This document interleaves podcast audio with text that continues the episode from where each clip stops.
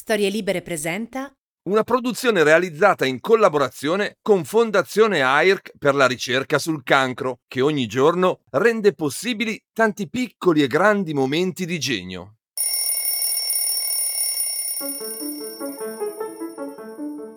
Un condensato di vera genialità, anzi, il nettare della genialità. Ecco che cos'è l'Ampi di Genio.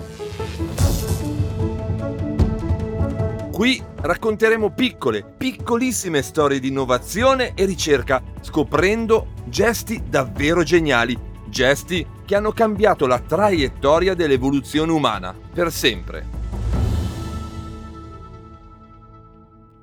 Il 28 giugno del 2012, tra le pagine della prestigiosa rivista Science, apparve un articolo che può essere considerato un punto di svolta nella storia della biologia e della medicina, uno dei traguardi più importanti raggiunti dalla scienza in questo ventunesimo secolo.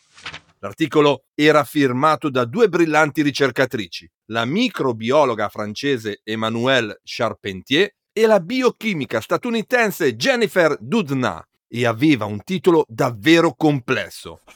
Un endonucleasi del DNA guidata da doppio RNA programmabile nell'immunità batterica adattiva. Ecco, messa in questi termini forse non vi dirà molto, a meno che non siate esperti di genetica, ma vi assicuro che quell'articolo portava con sé un inestimabile valore e grandi vantaggi per tutta l'umanità.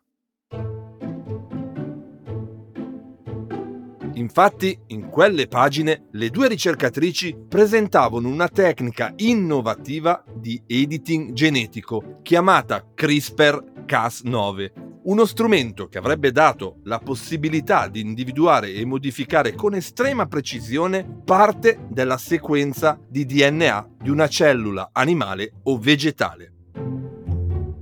Ora scommetto che cominciate a capire perché parlo di una scoperta di inestimabile valore. Ma come ci sono arrivate Charpentier e Doudna? Prendiamoci qualche secondo per capirlo. Doudna era un'esperta di RNA e Charpentier studiava da tempo un particolare tipo di streptococco in cui aveva scoperto tracce di un meccanismo di difesa usato da questo batterio per difendersi dai virus cosiddetti batteriofagi o fagi.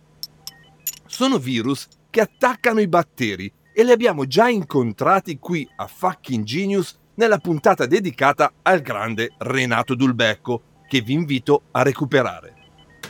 Ecco, questo meccanismo di difesa dei batteri è basato proprio su CRISPR. CRISPR è un acronimo che sta per Cluster Regularly Interspaced Short Palindromic Repeats, ovvero sequenze ripetute e regolarmente intervallate nel DNA dei batteri ed era stato notato per la prima volta nel 1987, ma ci vollero vent'anni di studi per capirne il funzionamento vediamo appunto come funziona. Quando un virus attacca un batterio, il sistema CRISPR si comporta come una sorta di memoria immunitaria e conserva una piccola sequenza del DNA virale. Anzi, sarebbe più giusto dire che integra una parte del DNA del virus direttamente nel suo DNA proprio tra quelle sequenze ripetute di cui abbiamo parlato poco fa e che danno il nome a CRISPR. Questa raccolta di informazioni genetiche permette al batterio di ricordare e riconoscere il virus in caso di attacchi futuri. E qui entra in gioco la proteina Cas9, che possiamo definire come una forbice molecolare. Infatti, quando il batterio viene nuovamente attaccato dallo stesso virus, scattano le difese e si attiva la produzione di una molecola di RNA basata sulla sequenza conservata nel CRISPR. Questa molecola di RNA guida la proteina Cas9 verso il DNA virale invasore. Cas9 lo taglia e neutralizza così la minaccia virale. Che abilità, che macchina straordinaria la natura! Proprio prendendo spunto da questo incredibile meccanismo sviluppato dai batteri, Charpentier e Dudna riescono a ricrearlo in laboratorio ed è qui che accade la magia.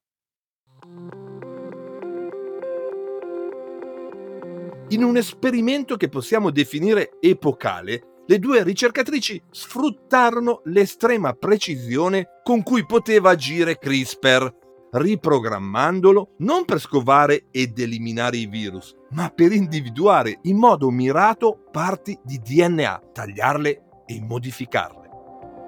Insomma, una tecnica che permette di tagliare e riscrivere parti del DNA delle cellule biologiche con una velocità e una precisione fino a quel momento impossibili, come ci spiegano loro stesse.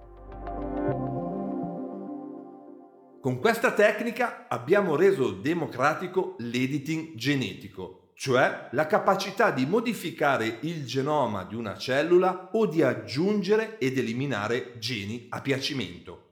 È così facile e poco costoso che qualunque laboratorio minimamente attrezzato può farlo. Da quell'articolo del 2012 la tecnica CRISPR-Cas9 si è diffusa rapidamente e sta aprendo a nuove possibilità anche per la cura del cancro, grazie a terapie combinate con l'editing genetico delle cellule malate. Ma gli impieghi di CRISPR potrebbero essere infiniti e ancora tutti da esplorare, dall'agricoltura allo studio e trattamento delle malattie genetiche. Insomma, ora capite perché all'inizio di questo episodio abbiamo detto che questo è uno dei traguardi più importanti raggiunti dalla scienza di questo ventunesimo secolo. Non a caso, Emmanuel Charpentier e Jennifer Doudna sono state insignite del premio Nobel per la chimica nel 2020, proprio per la scoperta di CRISPR-Cas9. Che lampo di genio! Io sono Massimo Temporelli. Per altre piccole o grandi storie di innovazione e ricerca, tornate a trovarci su airc.it, storielibere.fm o sulla vostra app di ascolto preferita.